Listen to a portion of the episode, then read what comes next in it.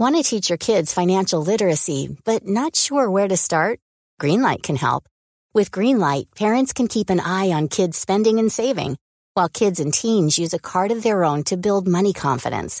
As a parent, you can send instant money transfers, set up chores, automate allowance, and more. It's a convenient way to run your household, customized to your family's needs, and the easy way to raise financially smart kids. Get started with Greenlight today and get your first month free at greenlight.com slash ACAST. Cool fact a crocodile can't stick out its tongue. Also, you can get health insurance for a month or just under a year in some states. United Healthcare short term insurance plans, underwritten by Golden Rule Insurance Company, offer flexible, budget friendly coverage for you. Learn more at uh1.com. I'm Sandra, and I'm just the professional your small business was looking for. But you didn't hire me because you didn't use LinkedIn jobs. LinkedIn has professionals you can't find anywhere else, including those who aren't actively looking for a new job but might be open to the perfect role, like me.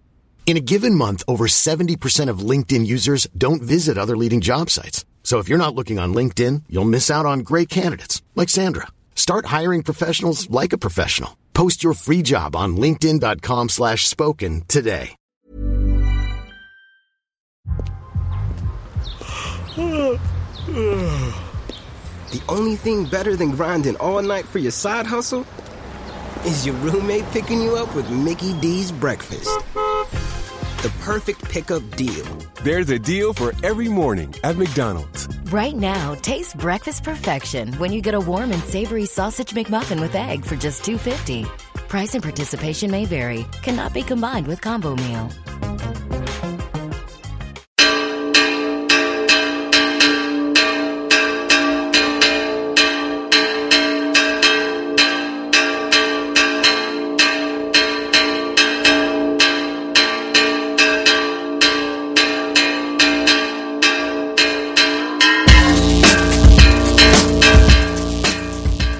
My name is John Barker, and there will be no encore. Welcome to episode 103 of the No Encore Music Podcast. Now, I know, I know, I hear you saying to yourself, who is this imposter?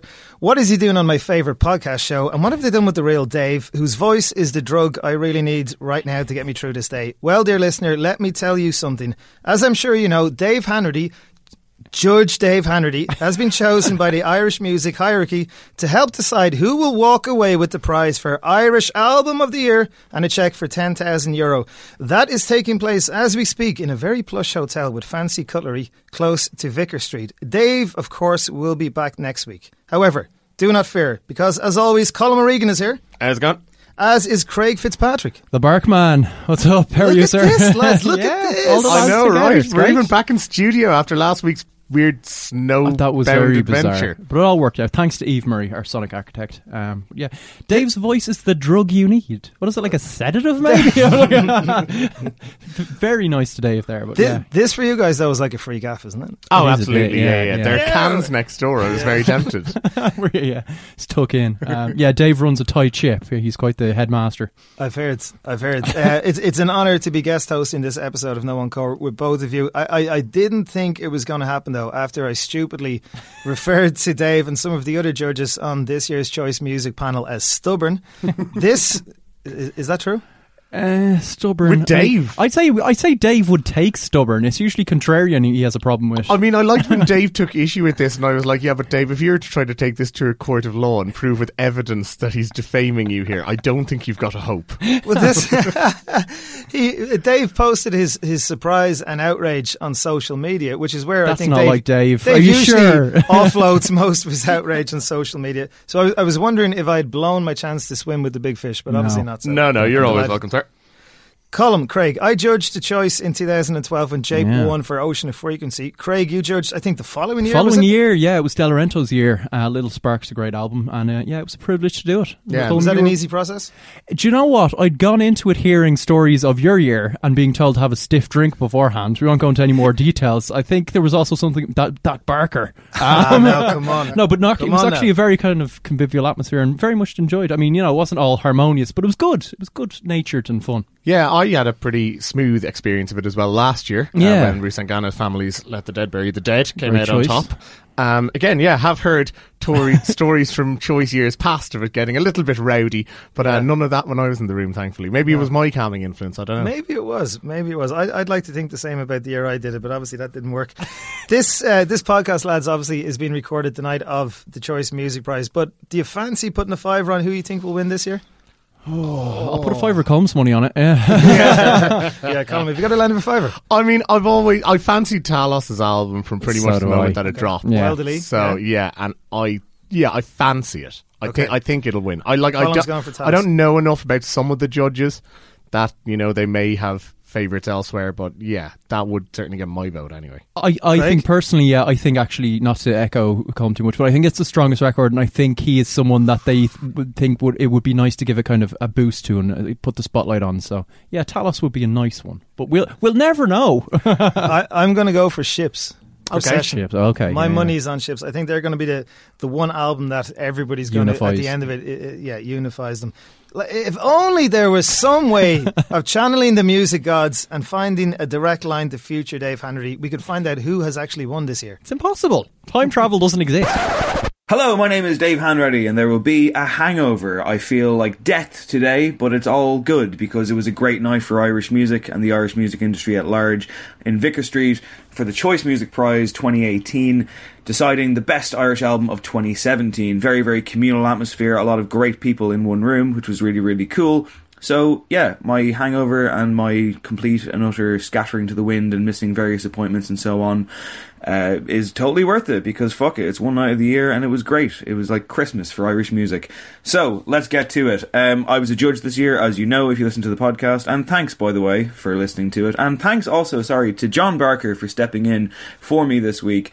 I'm sure he's done a great job. I can't wait to hear it. He's a lovely, lovely man, a very handsome boy, and a great broadcaster. Please check out his show, Totally Irish, on 98FM every Sunday. It's excellent. He provides an excellent service, puts a lot of work into it. It's a great show, and we're so happy that he came in for for me this week. So as for the night, I mean, look, Colm last year did a great job of kind of dodging any kind of details because ultimately we have been asked to do that. We're not really allowed to tell you a lot of what went on in the room, and I will adhere to those rules. I will say that it was very fair and democratic the process.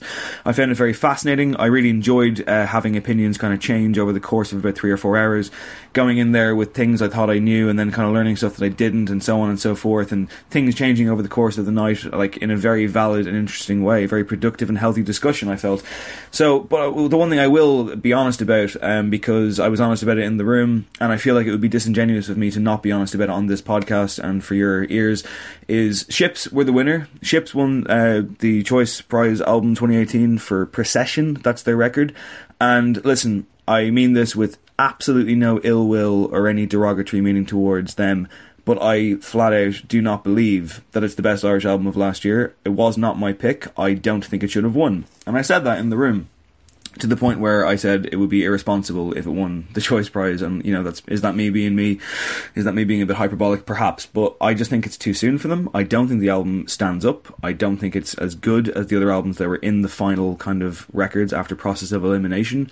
Um, my own personal vote uh, would have gone to New Jackson from Night to Night. I think that should have won. I think that would have been a bolder statement. I think it's a more daring album I think it's quite a masterwork that reveals itself over time. Um, I also had a kind of a horse in the race for James Vincent McMorrow's True Care. I think that's an excellent album. I think it's his best work. However, I am glad to see that he didn't just win it for the sake of him winning it as some kind of lifetime achievement thing because he, has been nominated four times now and has not won. Uh, I think it's a fabulous record though. As for Ships, to go back to that album, I think it's a good album. I really do. I think it's a very good album in places, and at its best, it kind of you know almost hits Daft Punk level of heights. And I think that Simon and Sorcha, the the duo behind Ships, are a very interesting story, and you know they're kind of music heads, they're producers who became unlikely pop stars. But on like as a pop album, I just don't think that the songs are memorable enough on their own. I think the hooks aren't quite there. I think there's so much potential on that album, and I think it's a very pleasant listen. But ultimately, I don't know if it does better what Planet Parade's album did last year, Mercury, which wasn't nominated. I mean, I love that kind of style of music and they have something for sure. And I think it's very important that the takeaway here is that I'm in no way disparaging them because look it's a great story and they seem cool and people were very very happy in Vicar Street when when, when their name was read out. Like there was a really warm atmosphere in the air. There's lots of people at the judging table who kind of felt that it was making a statement not dissimilar to Rusangano Family last year. Like this is where Ireland is right now and it's great to champion this kind of an act and it's a very accessible thing and it speaks to Ireland in 2018. Like you know, it's not just your fucking bog standard singer songwriter. And like, look, I'm I'm in support of all of that. I really am. I think that's cool. I just don't think this album is strong enough. I just don't think it is. I really don't think it is, and I and I wonder what will happen over time. I wonder how well it will hold up as a winner of this award and it, that could be me being completely pessimistic. And you know, who knows? In the next five weeks, maybe they'll sign some massive deal, and they'll be gigantic, and then their next album will be incredible, and they'll be one of the biggest acts this country has ever seen, and more fucking power to them if it happens. But I, for me personally, I just and professionally, I guess. I just don't hear it, man. I just don't. And yeah, so there you go. I mean, that's my takeaway on it. And go check it out, see what you think, all that kind of stuff. But I really would have loved to have heard New Jackson's name called out. I think that's a fabulous album that really, really rewards you over time. It rewards patience. It's a challenging record, but it's fucking brilliant. It really, really is. Anyway, I'm rambling on now, and uh, yeah, unlike Colin last year, I've probably said too much. So back to the show, and uh, thanks again for for listening. And you know, there will be no encore. Thank you. Bye bye. That was weird. What just happened there? I, I feel like I've blacked mm. out. Don't know. Yeah, and what's more, what's more none of the information actually sank in. So.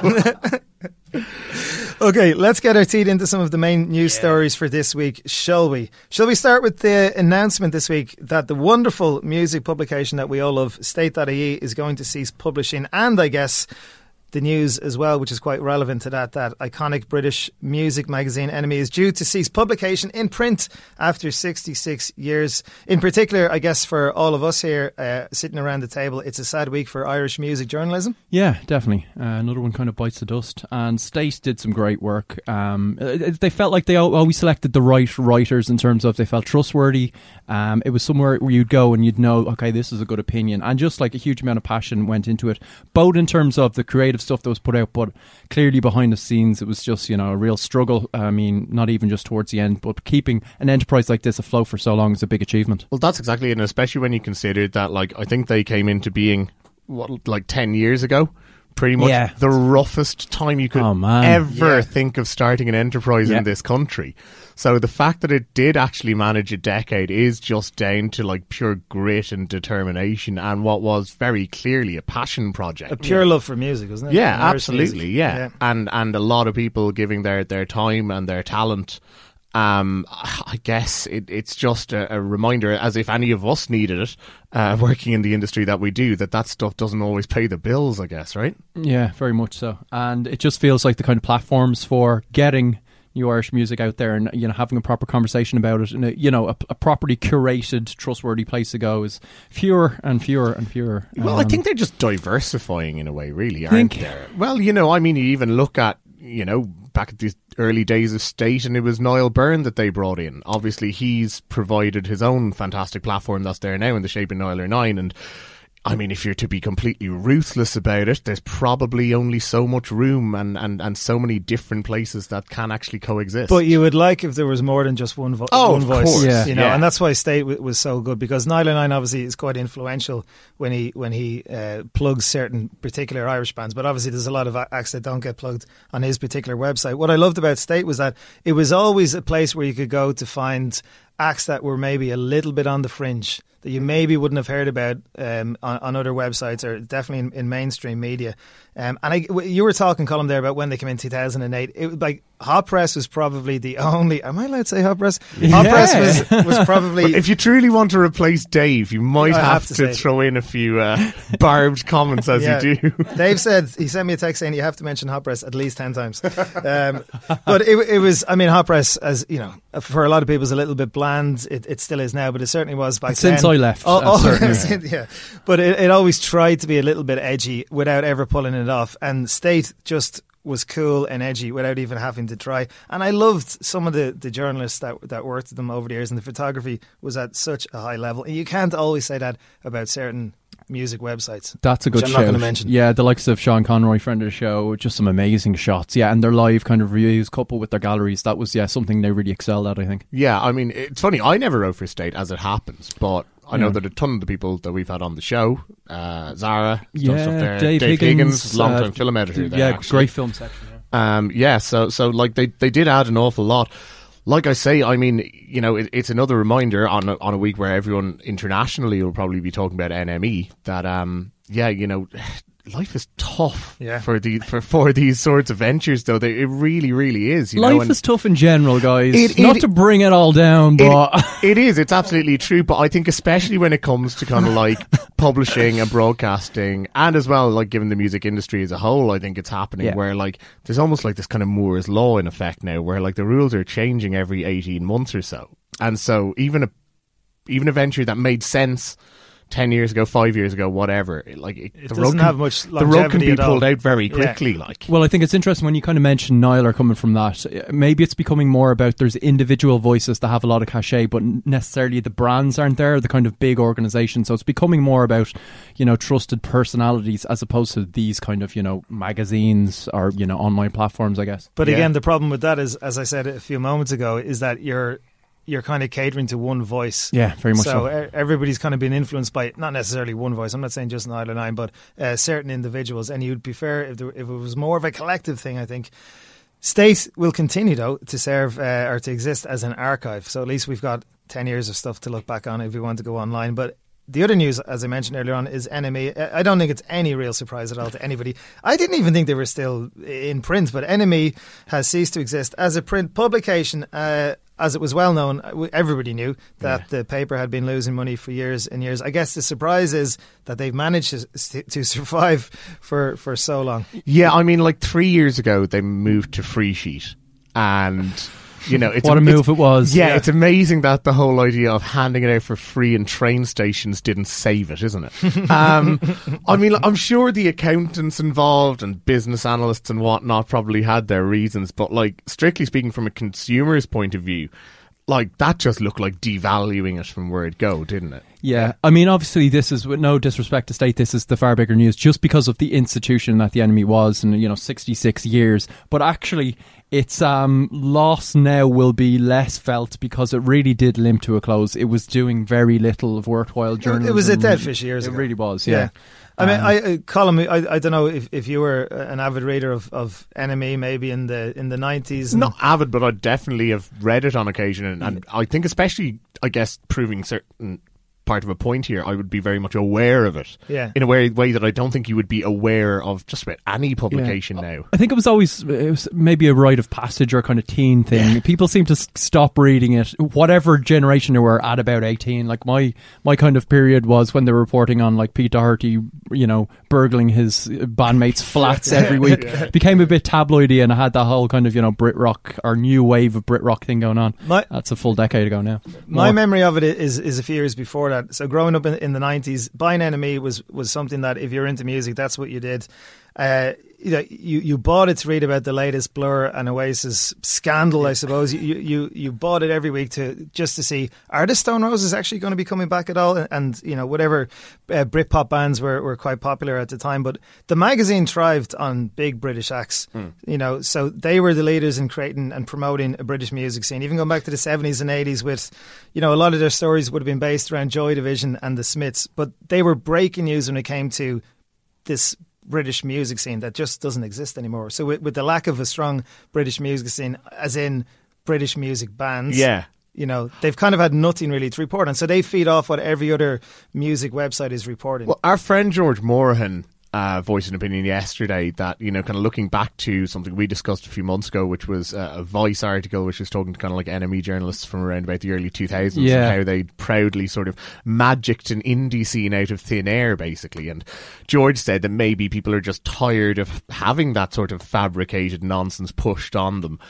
Maybe there's a point to that, but I would also say that the NME, like, so doggedly sort of, um, like, I never saw any publication anywhere use the phrase the saviors of X more than NME did. Yeah. Which obviously implicitly is contributing to that nonsensical death of guitar music and death of British rock. Yeah. So really, they were kind of just hurting themselves in doing that because you know they'd made that their core constituency. They absolutely steadfastly stuck with that. And then they seem to do their best to undermine themselves. Yeah, I think their last hurrah really was around that period when there was a resurgence of kind of guitar music. But just going, as you say, all in with that just left them with no ground, and they should have been a bit wiser and maybe.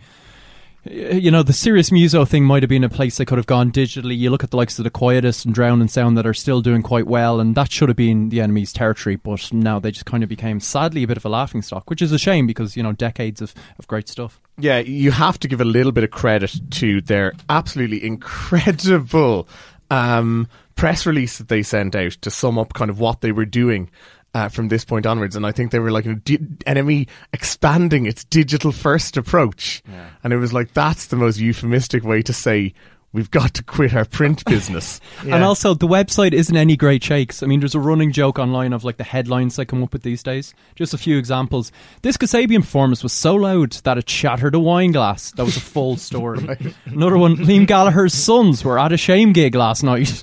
Oh my god! and the the biggest one was this was the debt knell, I think. M&S to stop selling two fifty pound cauliflower steaks following complaints. Yeah. like really, the NME is doing those stories. Uh, just yeah, a sad end. They will continue as a website. It should be pointed out. Yeah, but And- if you read any any reports, sorry, Colin, any reports, it, it, it seems if you read anything online about this NME news, it seems like it's over. You know, hmm. this is the end of NME, and there's all these. There was a great article in today's Guardian about you know it, it kind of ran through the history of NME as if.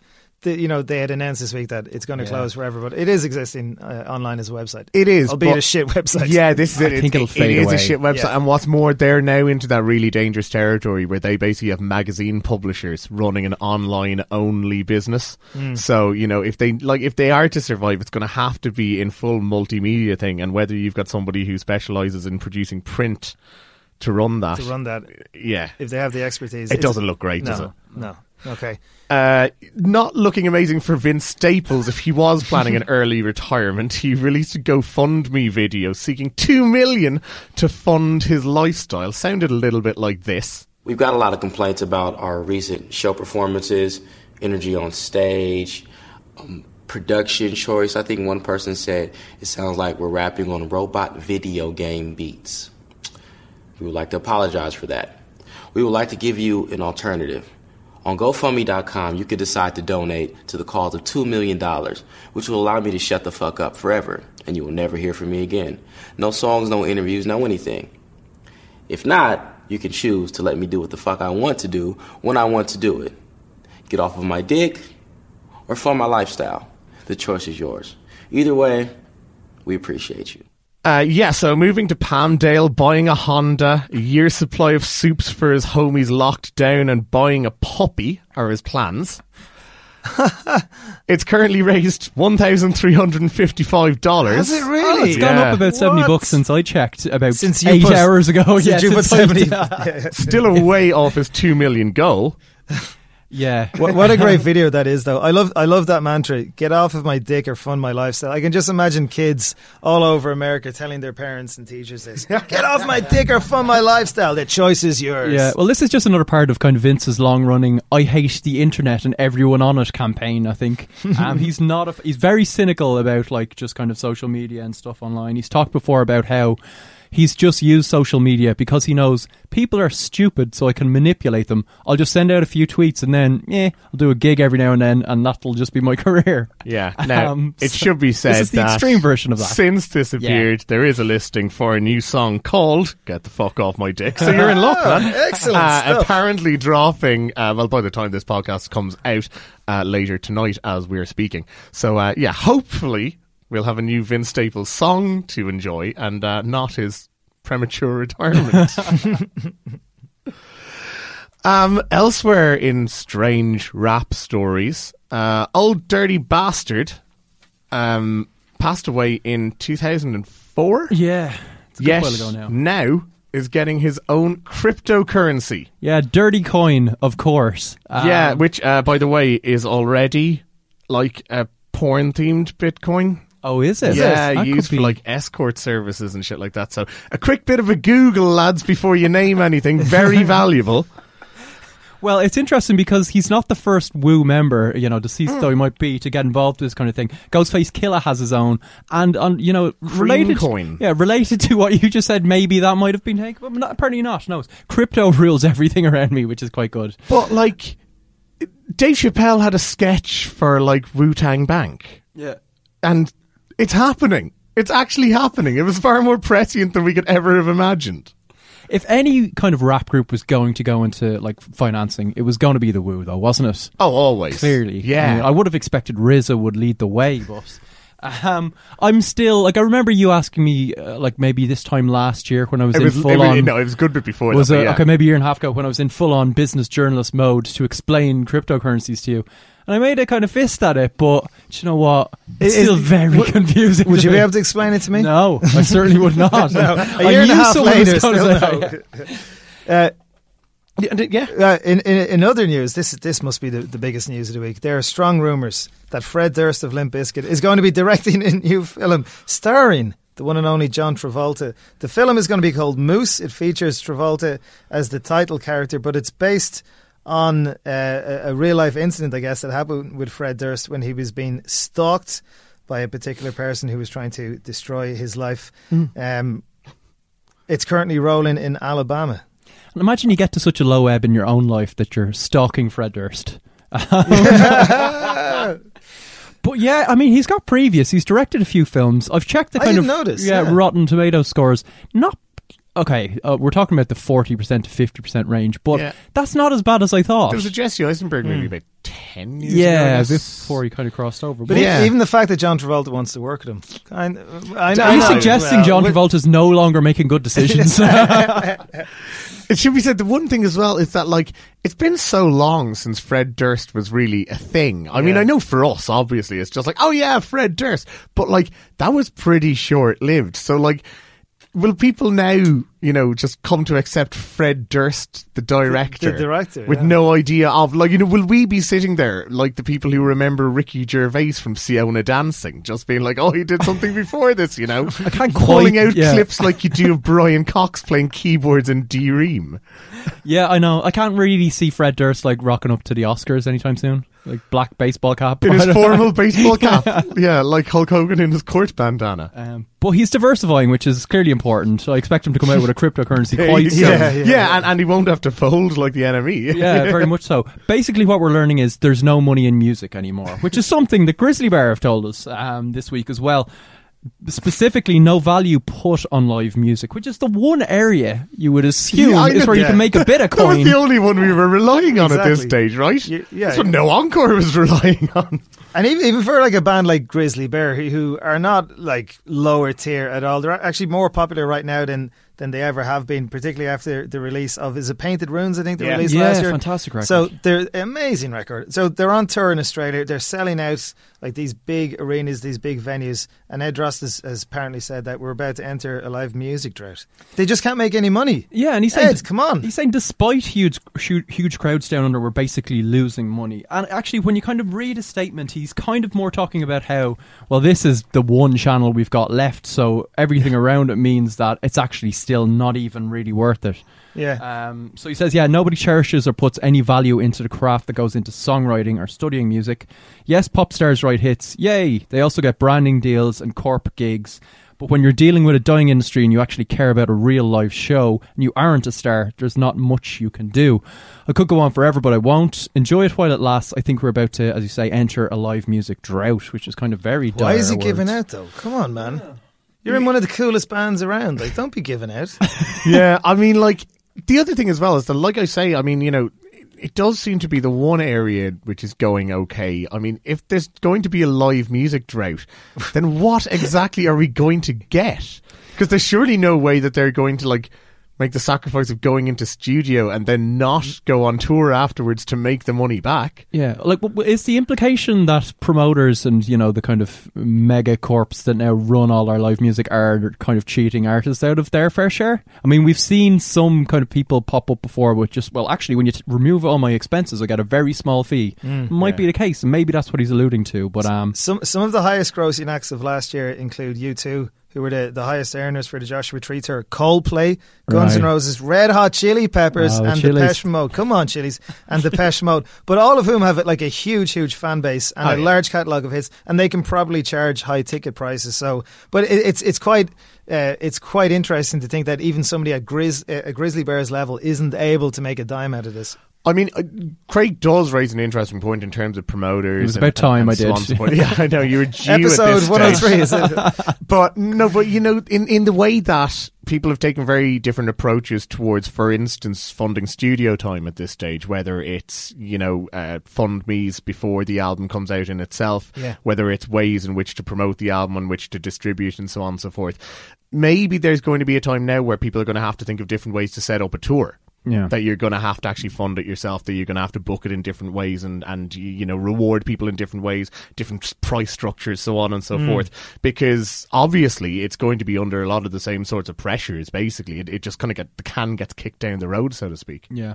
Well, John, I mean, like on your show, which is Sunday nights nine to eleven. Oh, it's on Sunday nights, 9 to 11, Yeah. Yeah. I mean, you talk to a lot On of 98 FM, Yeah, yes. just in You- case. You talk to a lot of kind of Irish artists that are obviously struggling, and we've interviewed them before, and it's kind of it's tough out there. Are you very much just from your comments there on Grizzly Bear, the tough love kind of person that's like, just pull yourself together, stop complaining, and just do the gigs and make it happen? I think you have to be because Yeah. a, a lot you do because a lot of the acts are, are quite young and, and Yeah. inexperienced and like we've got so many acts that you know they've probably only released an EP or two Mm. um, and don't know maybe about the realities of the Irish music business and a lot of them are young and naive and they have their dreams so Yeah. it, it is only right to kind of squash those dreams as, as quickly as possible Yeah, and, no, and slap them in the face with it's a bit a of mercy, really, real- yeah. yeah, a bit I, of I- I think as well though like even some people who are starting out within the industry maybe have certain delusions as to just how much money awaits even when you reach a certain levels you know Yeah. like I, I mean, it's come up in conversations with the Choice Prize on occasion where, okay, you know, if you two are nominated, fair enough. You can kind of dismiss that. But people are like, you know, oh, but like, you know, would he really need the money? Yeah. And it's like, you'd Yes, be surprised, always- man. Yeah, you really would. We had I interviewed uh, Robert John Ardiff, who is one of the main main uh, singers in Come On Live Long, Mm. and I was asking him like, who, who do you think is going to win? And he said, Yeah, Fionn Regan, I think has got a good chance. And then he's like, Yeah, but he probably doesn't need the money. And I was thinking, Yeah, Fionn Regan most definitely needs the Yes. ten grand, Yeah, as do imagine all the so. rest of the. Yeah, maybe James Vincent McMorrow is probably the only one in there on that on that uh, shortlist for this year's Choice Music Prize that is making money. And even then, Yeah. He's had a and few even ad then, placements and things, yeah, which just helps. But Yeah. yeah. Well, true, but I mean, he's not exactly, you know, flying out from the show on the Gulf Stream. Oh no, it's like paying the anything, paying the bills. Like yeah, just Yeah. barely. Yeah. Not that we know of anyway. I know, yeah. All right, so um, that just about does it for the news. Actually, just one very quick update that broke today. Uh, just news. just because we've been following the story the whole way, we might as well. The dude who booked the Fyre Yes. Festival, Thank Billy for bringing this McFarland, yeah, um, pled guilty in court in New York to two charges of wire fraud, I believe. Uh, facing, and to be honest, now I've seen conflicting reports here. Anything, anything between ten and forty years in jail, and obviously astronomical fines attached as well. Forty years in. It turns out that the whole "let's just do it and be, Be legends" legends.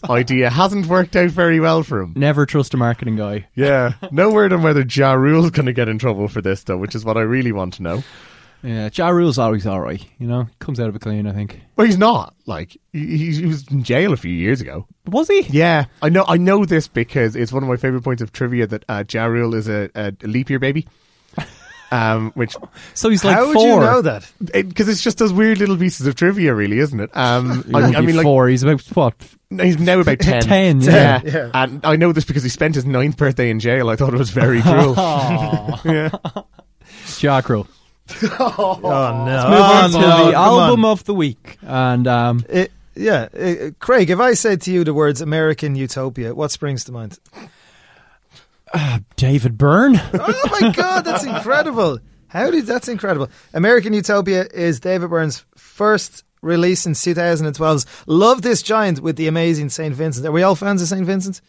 Yeah. Yeah, I mean, we, it's it's a controversial thing because we're a bit harsh on the last album, but yes, we're fans Yeah. of St. In, Vincent. in general. Are we fans of David Byrne before we get into this? Yes, David Yeah, Byrne. okay. absolutely. Uh, David Byrne. Well, in Who fact, before isn't? we get into it at all, let's take a quick listen.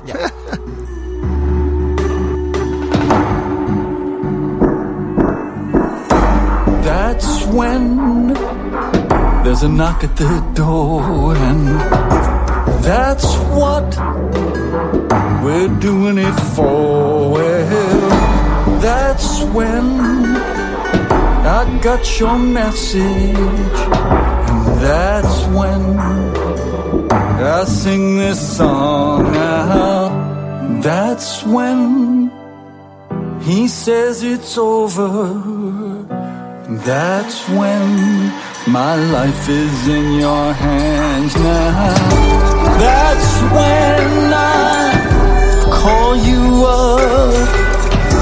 That's when. Uh, yeah, that's this is that one of the singles from American Utopia, um, made alongside Daniel Lopatin, uh, Yeah. Oneohtrix Point Never, better known as. Great pronunciation there. Now, of course, there Yeah. was a bit of uh, controversy during the week uh, when the issue of collaborators came up here because da- David Byrne released uh, a very nice, very Yeah. touching tribute to the 25 people who had contributed to the album.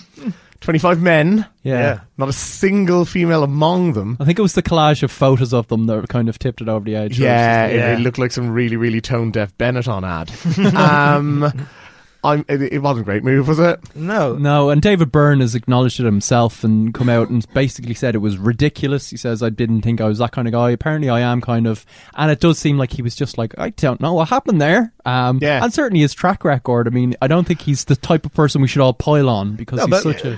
like, how do you not at some point in your in the recording process go? Wait a minute, there's if it no was- female Yeah, musicians. if it here." was like five people you worked with, or if it was just Yeah. him and Eno, you'd be like, "There's no issue here." But There's no issue, but 25 25 collaborators is a bit odd. Like, But- and what's more, I mean, this is something that like we see more and more that people are really getting kind of like I won't say nitpicky about, but people are paying attention to this. Yeah. Like this is the third time in four weeks, I think, that this has sort of been a feature of an album where, like on the Black Panther soundtrack, people were saying that Kendrick hadn't had enough.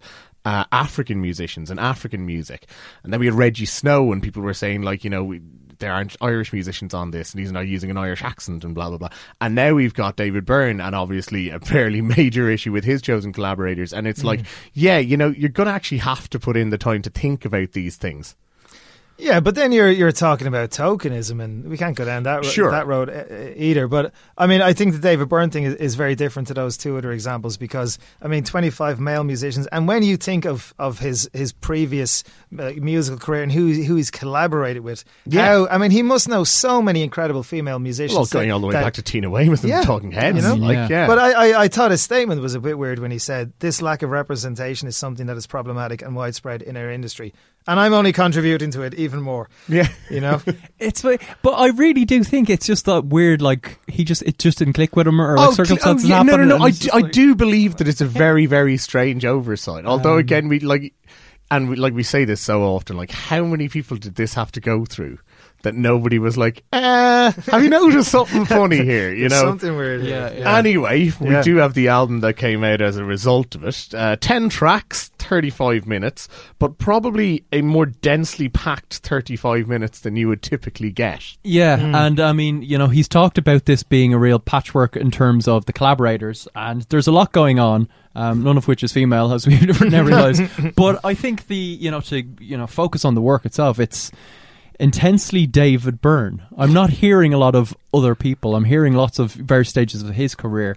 But to have him kind of back doing a solo thing, I know he's been working consistently. And he's been collaborating with the likes of Annie Clark, but first solo record in a long time. And for me, I mean, I, I feel like this is one of his best efforts in a solo, guys. Yeah, I loved it. Yeah, it's a very interesting take. We've talked about it before and his concept behind it. Um, it was tied to kind of um, like a live setup that he had. yeah, kind it's of a full it's a visual multimedia, multimedia project, thing. isn't it? Yeah. Called Reasons to be Cheerful, and it does apparently exactly what it says on the tin. Yeah, and he was saying it's not a kind of look at a proper utopia. It's very much an aspirational thing. It's very much realizing the shit we're in at the moment. And what we're actually trying to get to as people and stripping back what even that means as a concept. I, I, think, sorry, Craig, I think you see that on Every Day is a Miracle. Yeah. Uh, which you were probably just about to reference there, were you? This, yeah, I mean, there's a run kind of around there where it gets very into the absurd and yeah. Yeah, but it sums up his, his philosophy, yeah. which is usually hugely optimistic with a huge dollop of, of realism. The chorus goes, Every day is a miracle, every day is an unpaid bill. Love that line. You got to sing for your supper, love one another. I love the way he throws Yeah, but anyway, just love one another. Yeah, no, they, they, life is shit, but love one another. There's definitely a bit, like, I mean, throughout the album, there is kind of like, you know, dragging optimism out of negativity or sometimes out of the absurd because, yeah, the verses in that song are like, what's life like through the eyes of a chicken? Yeah. And what about a cockroach? Yeah, yeah. And uh, for me, in, in, in one way, it kind of sums up what this album does pretty well in that you can either, like, get caught up in each example and be like, well, that's quite quite interesting, isn't it? And disappear down as some sort of Kierkegaardian rabbit hole of subjectivity, like, or just let it all wash over and you go, oh yeah, it's just about points of view, isn't it? But either way, it's effective. Yeah, it's Yeah. all quite thought provoking. It is that like it reminds me that song in particular of a kind of road to nowhere thing where it is very much a cheery death march almost. But by the time you get onto the next song where it's like Dog's Mind, we're very much into the absurd, and I think that's maybe a point where if you're not a David Byrne fan or if you haven't quite connected with his worldview previously. You might kind of jump off at this point. I was about to say Yeah. there's definitely moments that are at least risking people going like, "What is this lunatic on about?" But I think he's one of the few people that totally pulls it off. Well, I was It also I was me. also going to say that like surely at this point in his career, I think he's got the reputation and the track record where people aren't going to do that. I, I, I like there's no doubt if this was some newcomer, you'd be like, "Who is this bloke and what is he on about?" Yeah. But that's not obviously going to be the case here. Yeah, I think this is a really accessible album, though. At, at the same time, I think it's um, I, I, having Brian Eno uh, co-produce it really helps. The, the opening song, I mean, if, if, going back to what you were saying there, Colm, if you didn't really know too much about David Byrne or his music, you'll hear the, the, the opening song, which is called "I Dance Like This." It starts off as a really kind of nice piano ballad, and then it all goes a little bit left field, and you kind of go, "Oh yeah, Brian Eno's involved with this," um, and he's he's co-produced the album. One one of the things I, I love about uh, the album and a lot of his solo work is that you you quite often hear elements of, of Talking Heads in his in his music, but it still feels fresh and new. It's it's not like he's just regurgitating all the you know the, the, these old formulas that he has. Uh, I I was given. I, I have to say I I I was. Uh, I wasn't a big fan of Talking Heads when I was growing up. I thought it was real arty farty shite, and I was into my guitar music. Sure, and yeah. it was only then when I got into my twenties, I was like, "Oh man, I've been, I've, I've I've absolutely been completely wrong." I got a copy of Fear of Music and Remain in Light, and I Ah. thought, "Th- "These guys are W- incredible." Yeah, once they click for you, it's just like yeah. there's no there's no going back. Stuff. But yeah. uh, I, I also got a copy then uh, from a mate of mine of Naked, and there's a few tracks on this album which are straight off Naked. Naked, I think, is one possibly their last Talking Heads' last album. But if you listen to tracks like um, um, uh, "It's Not Dark Up Here" and "Gasoline" and, and "Dirty Sheets," they could easily have come off that album. It's, they've got that kind of quirky, funky style that is, is quite prevalent. Yeah, and as album. well, it, lyrically, those remind me almost of kind of like folk or country songs. They're just Yeah. like little character Yeah. sketches or something. They're little vignettes, you know, that like he's writing kind of sitting underneath the porch of a small town or something, like just watching what's going on. And obviously, the nature of that means that he can kind of quickly move through a series of them without it ever like becoming jarring. It is occasionally jarring, this record, Yeah. either in terms of like little glitchy sounds or as you said with dance like this the kind of whiplash effect of the Yeah. verse chorus verse but it like it, it it's very intentional Yeah. it reminds me in a way of that Gorillaz album that we talked about last year where it was kind of like the medium is in the message and the chaos is is actually you know you're meant to take it all in with the benefit of understanding like oh yeah things are a little wild here and that's why you need to focus Yeah, no, I think that jarring thing in the opener is actually a great moment, and it's a great kind of scene setter. It's like, okay, here's what you know, going back to that, well, life's a bit shit, or like there's kind of that bubbling undercurrent of darkness when it hits that kind of very jarring, um, almost abrasive thing after this very nice piano lullaby thing of like the aspirational thing. Um, and yeah, it, like he's he's a master at that kind of thing. His voice his voice hasn't really changed all that much. He still has that kind of almost childlike naivety. There's a bit of kind of uh, like you can hear a bit of kind of like older fragility at times, which just kind of lends emotional heft to it. But he's great at switching between. And he's talked before about how he thought in his early life he had um, a, a kind of mild form of Asperger's. And you know, you hear on early Talking Heads records, and with a lot of these songs, it might put people off as well. It's very much that thing of just like, here's what's going on in the world. I'm at a certain remove. It's almost like an alien thing of just not connecting with emotion. But then, when he does introduce some emotion, it's all the more kind of effective, and he's a dab hand at that. Like. Yeah, and That's great analysis there, I have to say. Oh, thanks. That is- that's really, really good. There's a bit of that on the show in a song called Bullet here, which Yes. is Yeah. like pretty much the centerpiece of the album, um, seventh track along. And I mean, it is a strange combination of quite a delicate ballad and really quite poetic lyrics describing a bullet traveling through someone's body Brilliant. it- very David Byrne for a start, and um, yeah, very effective as well, isn't it? Because it is that sort of idea of just um, subverting what you're expecting, I suppose. Yeah, it But really. it, it, sorry, it, it is is pure David Byrne. What you were saying, he, he does come out at uh, certain songs and lyrics with uh, quite abstract uh, ways of, of looking at them, and uh, but that's that's the that's the interesting thing uh, a- about him. Were you going to say something about that song? Sorry. No, just uh, as you say, kind of, it's very stripped back. It's like back to basics. It's it's an elemental thing, which is very arresting, and also tying in with that. I mean, sonically, as you were saying, there's lots of hooks on this. I mean, it's it's Yeah. easy listening. You can really dive in. The songs are very distinctive. I think it's a great collection. Yeah, and uh, finally, I mean, we're suckers for a good closer, and it's got it. The second of the One Hundred Tricks Point Never collaborations on this here, closing out the album, and it's a song essentially about how the brain works. Yeah, and then it kind of takes off like the synth acceleration. It's almost like high energy '90s dance music to close. It's a great finale. Yeah. Well, I mean, again, I suppose it, it's in keeping with that, that idea of kind of like you know throwing the arms in the air at the end, kind Yeah. of like Yeah. everything's going to be okay. Yeah, yeah, Yeah. that huge bit of positivity. Um, I'm I'm a big fan of everybody's coming to my house, Yeah. which I don't I don't know if we've, we've mentioned yet. I think Yeah. it's the first release. Obviously, a play you would imagine on LCD Soundsystem's. Daft Punk is playing at my house, but uh, first release from the album back in, in January and features Sampha.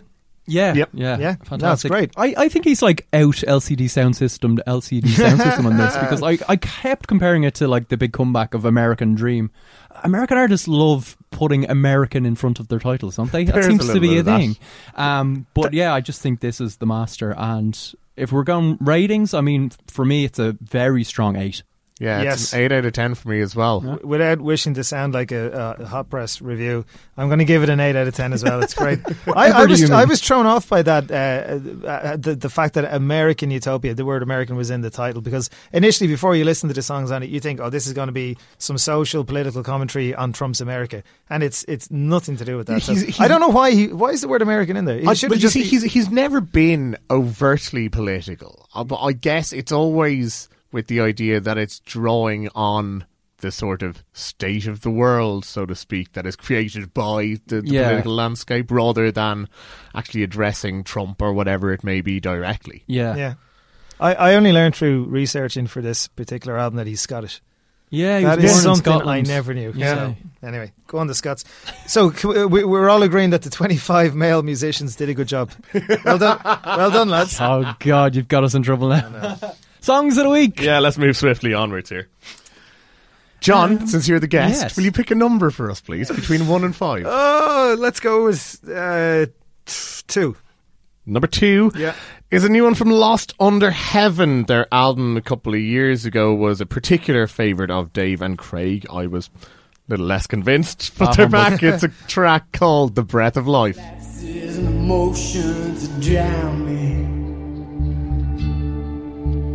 I would take this breath if he hadn't dug down and found me. For I'm trying my best to keep and keep up above. And I'll be lying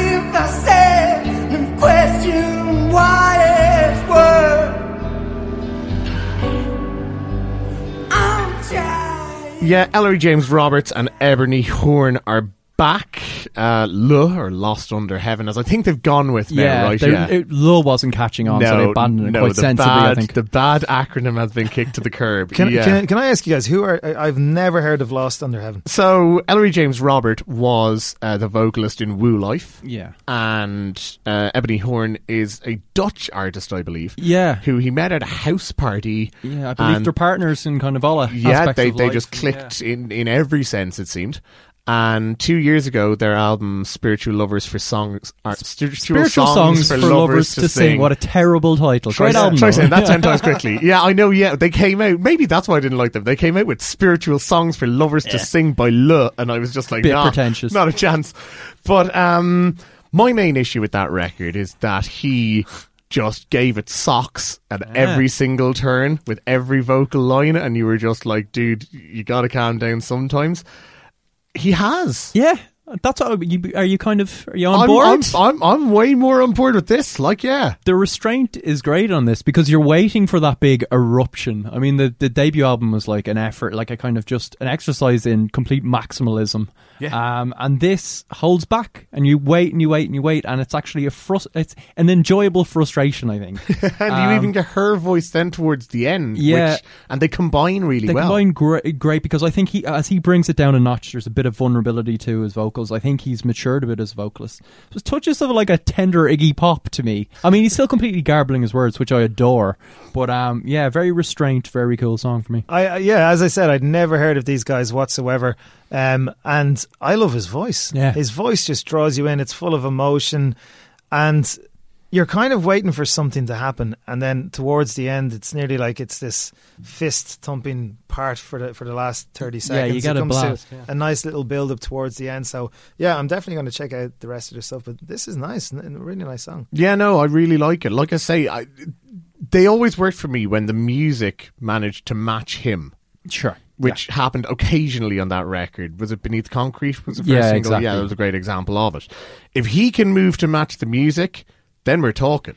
Like, you know, the, the whole album could be strong. But Craig, give us another number. Uh, number three, please, Colm. Number three, an unlikely return after some seven, eight years without any new material, It's Sade. Oh, good choice. This one's called Flower of the Universe. They come to see a fire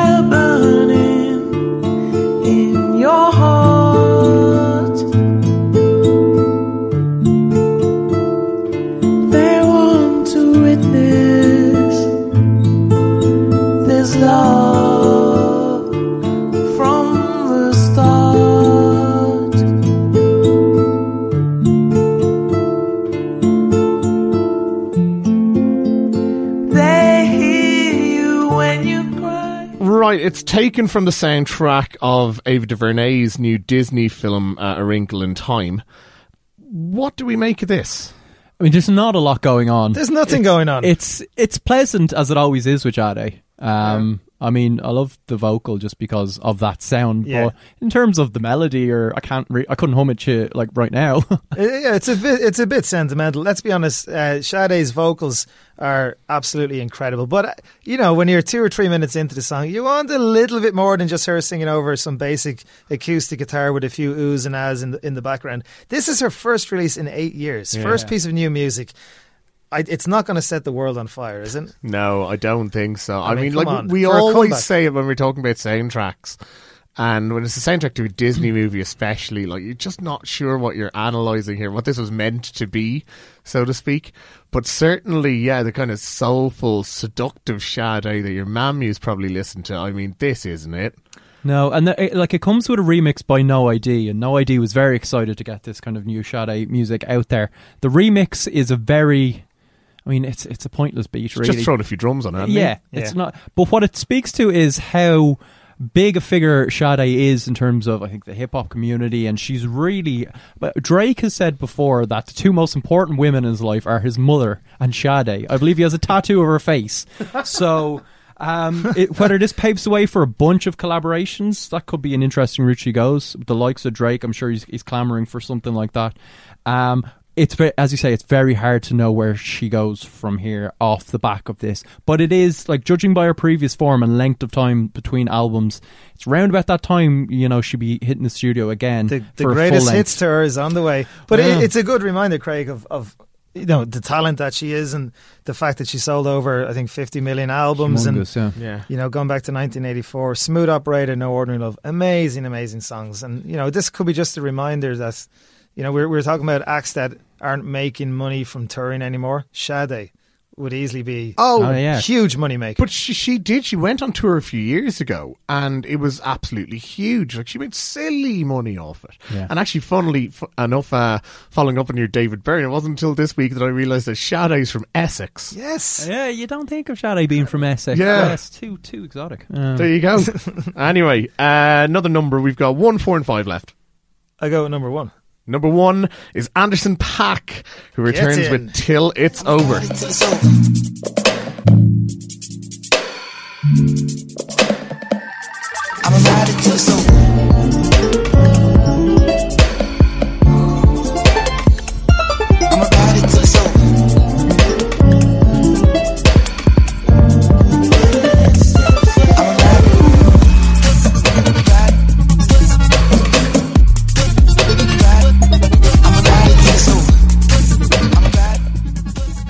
Yeah, a few years ago, we called him the man with the Midas touch. I think that was when he was ma- able to even make a Mac Miller song sound good.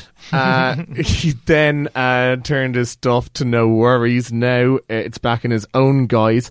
Uh, this dropped this week. Uh, another soundtrack, although a strange one at that. It's selling for- Apple products. Yeah, it's for an Apple ad. Uh, apparently, a Spike Jonze directed ad We'll see uh, FKA Twigs come home after long day in the office, Yeah. presumably, and ask Siri to play something she'll like, and this is what she gets.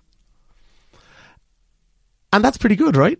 It's really good, yeah. I'd, be, ver- I'd, be, I'd be very happy if my magical music assistant threw that on when I got home. yeah absolutely it's brilliant it's great it's brilliant. great tune It feels like he's like uh, the kind of stage is set for him to become massive now. I think he was on the Black Panther soundtrack.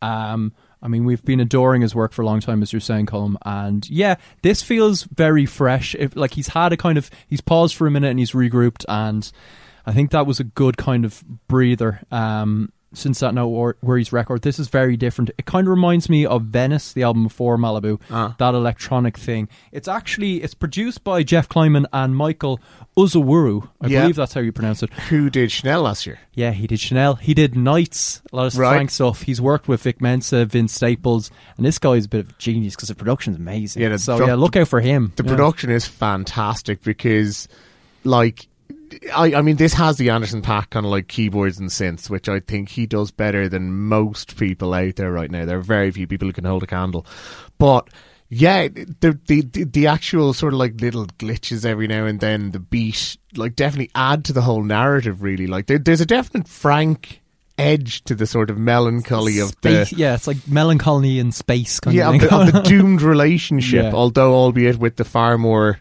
um, clear sort of message of you know enjoy it while you can. or yeah, it's it's pretty much a Netflix and chill, and then panic about your relationship song.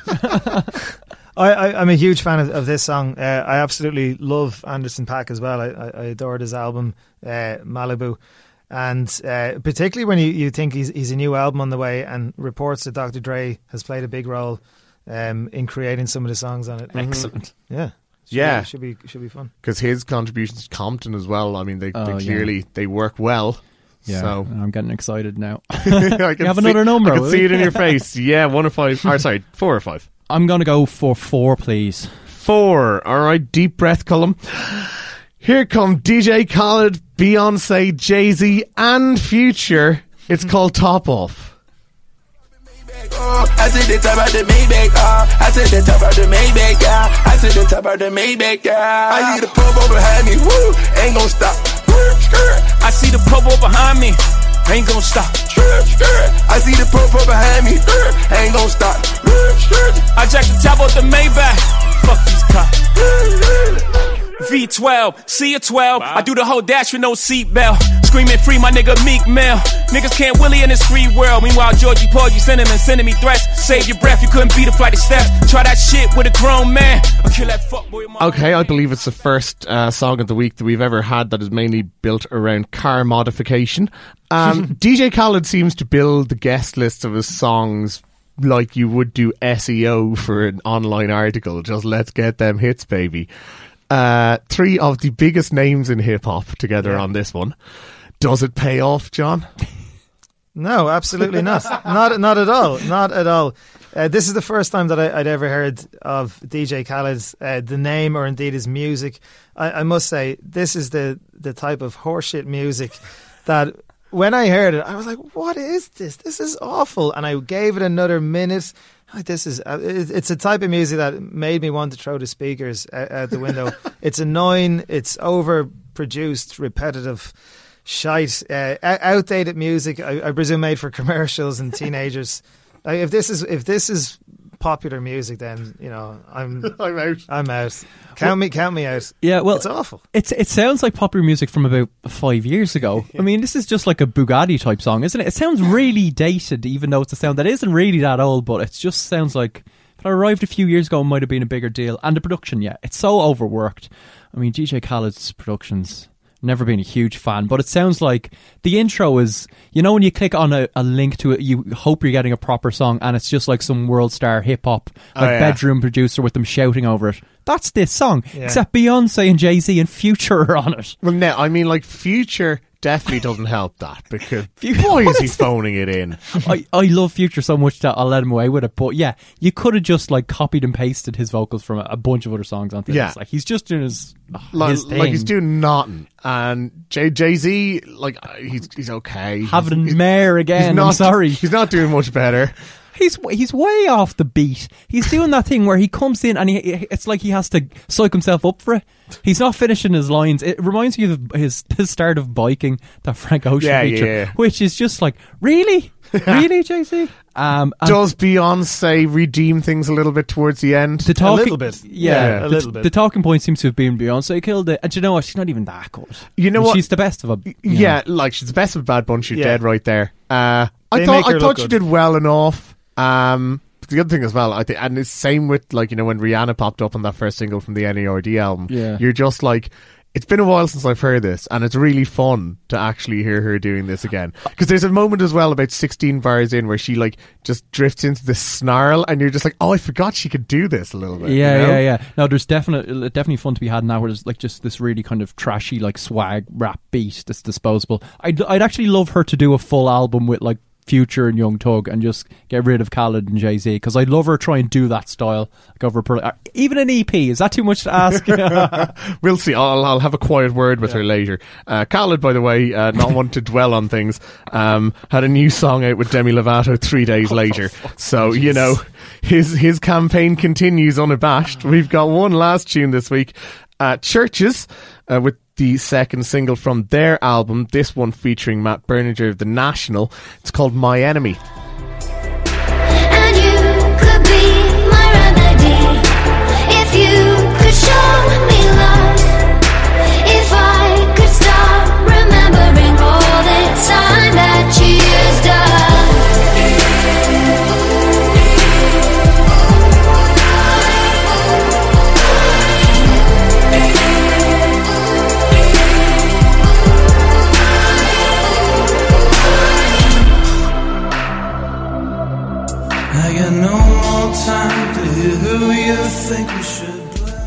All right, John, you were the one who wanted this song Yeah, on the I, list. I, I chose this. I, I actually saw CHVRCHES uh, live before a couple of years ago. I think it was at Longitude, and I thought they were pretty crap. There was, you know, they were nice, but there was no real, I don't know, there was no real edge to, to their set whatsoever. But I chose this because I'm, I'm a big fan of the National and Matt Berninger in, in particular.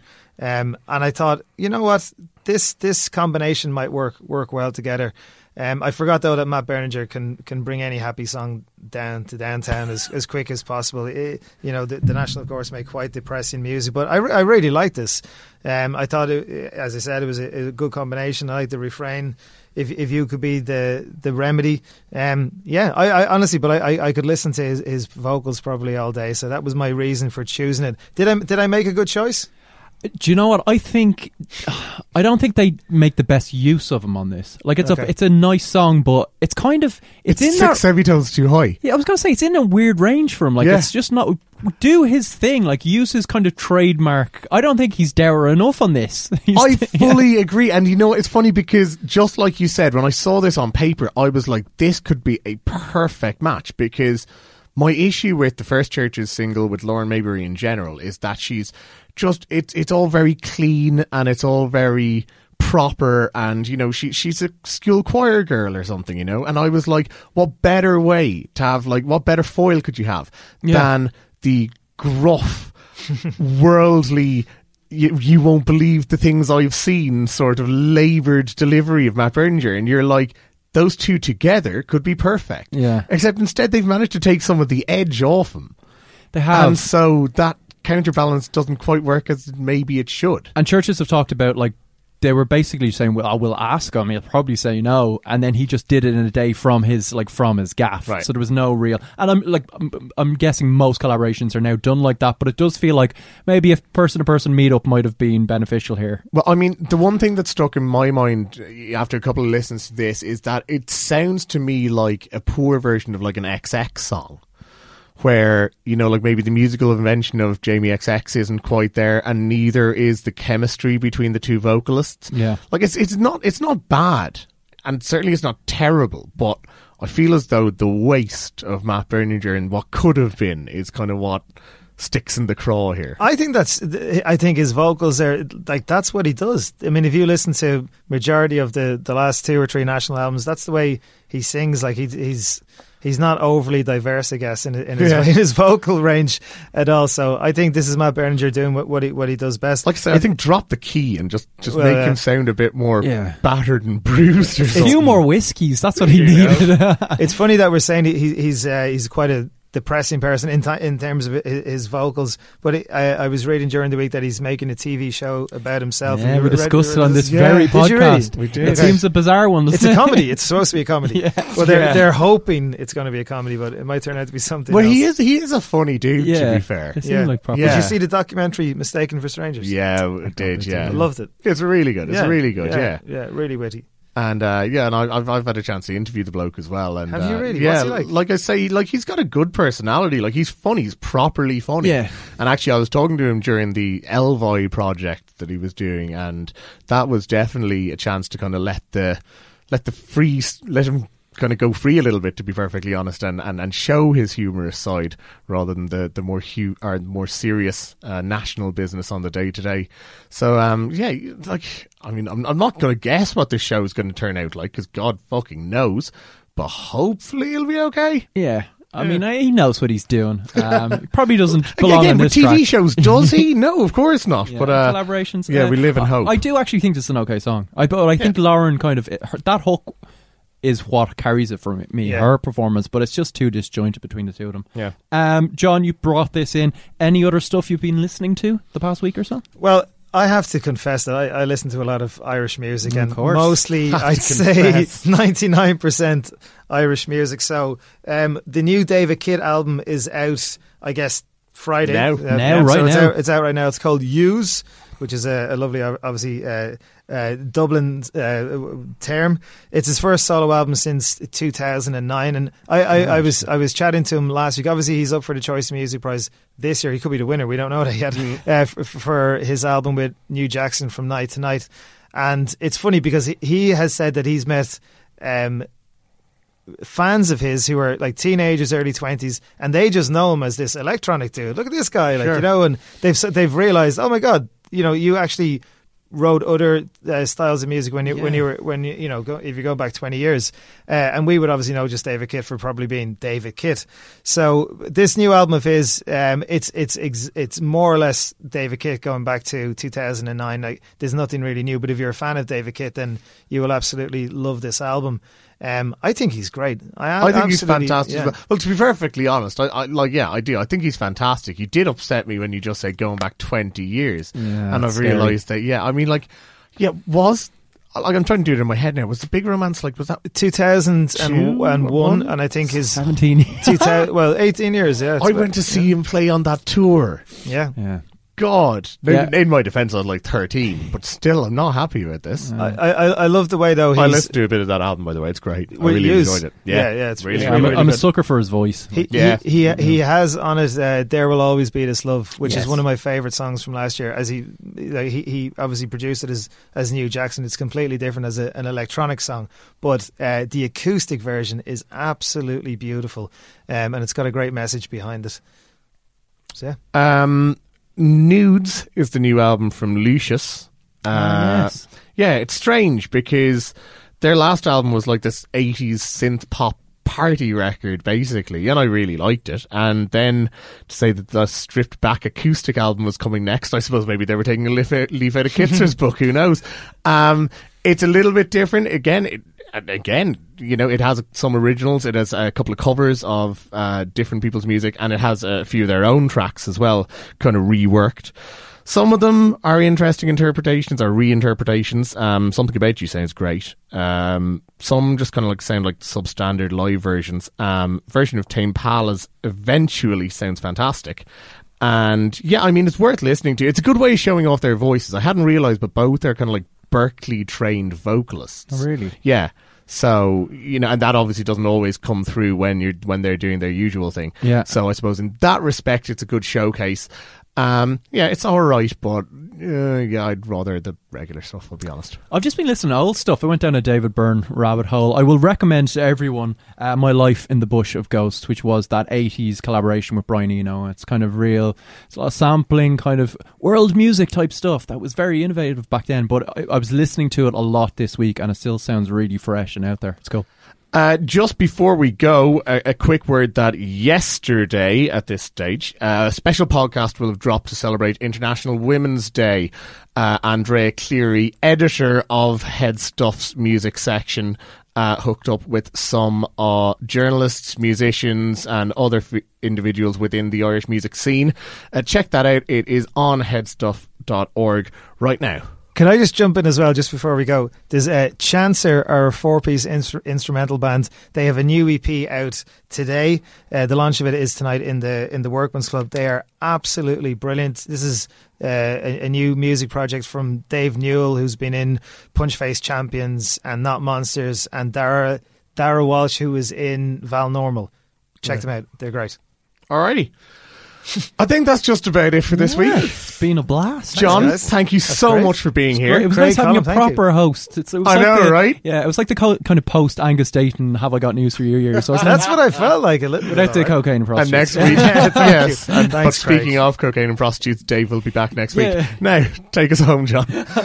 We are going to finish off uh, this week's No Encore, which is, of course, the 103rd edition of No Encore, with a track from Zombie Picnic. How many times have I said that?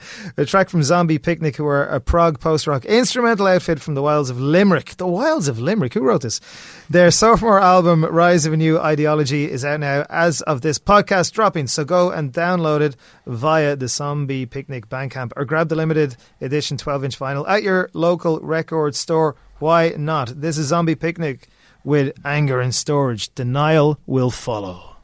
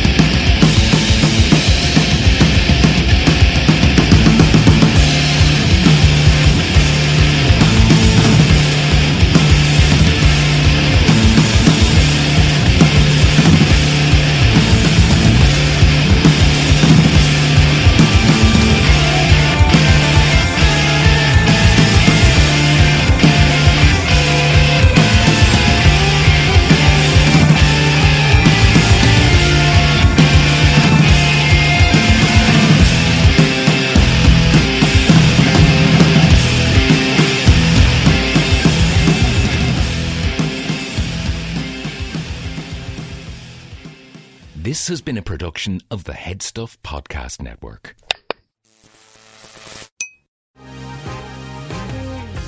The been thinking about McDonald's all day. Can't get it off my mind. I can already taste it. Ooh, got my mind on my mouth and my mouth ready for some Mickey D's deal.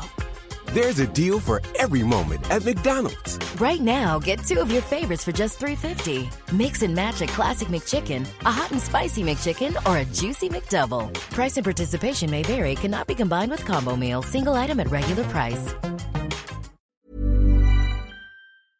Hi, this is Paige from Giggly Squad, and I want to talk to you about Splash Refresher and my water intake. Okay, so you guys obviously know that I'm a hydrated girly, but sometimes when you drink that much water, it starts to just taste bland, and you're just like, I need something to spice it up. That's why I love Splash Refresher.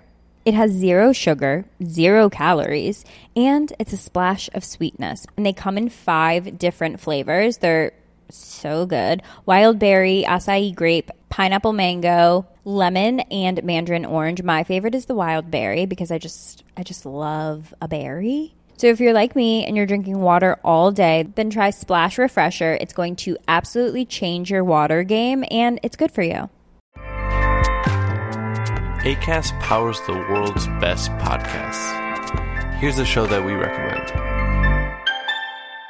The Real Housewives is a guilty pleasure for most, but if you're looking to not feel guilty about that pleasure, tune in to Everything Iconic with me, Danny Pellegrino, where I break down all the messy moments and behind the scenes antics of Bravo's popular franchise. And on Everything Iconic, I also interview celebrity guests like Kelly Ripa, Keke Palmer, Drew Barrymore, Cameron Diaz, and more about their guilty pleasures, their past work, and so much more.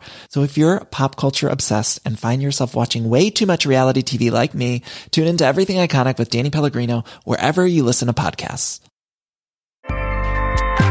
ACAST helps creators launch, grow, and monetize their podcasts everywhere. ACAST.com.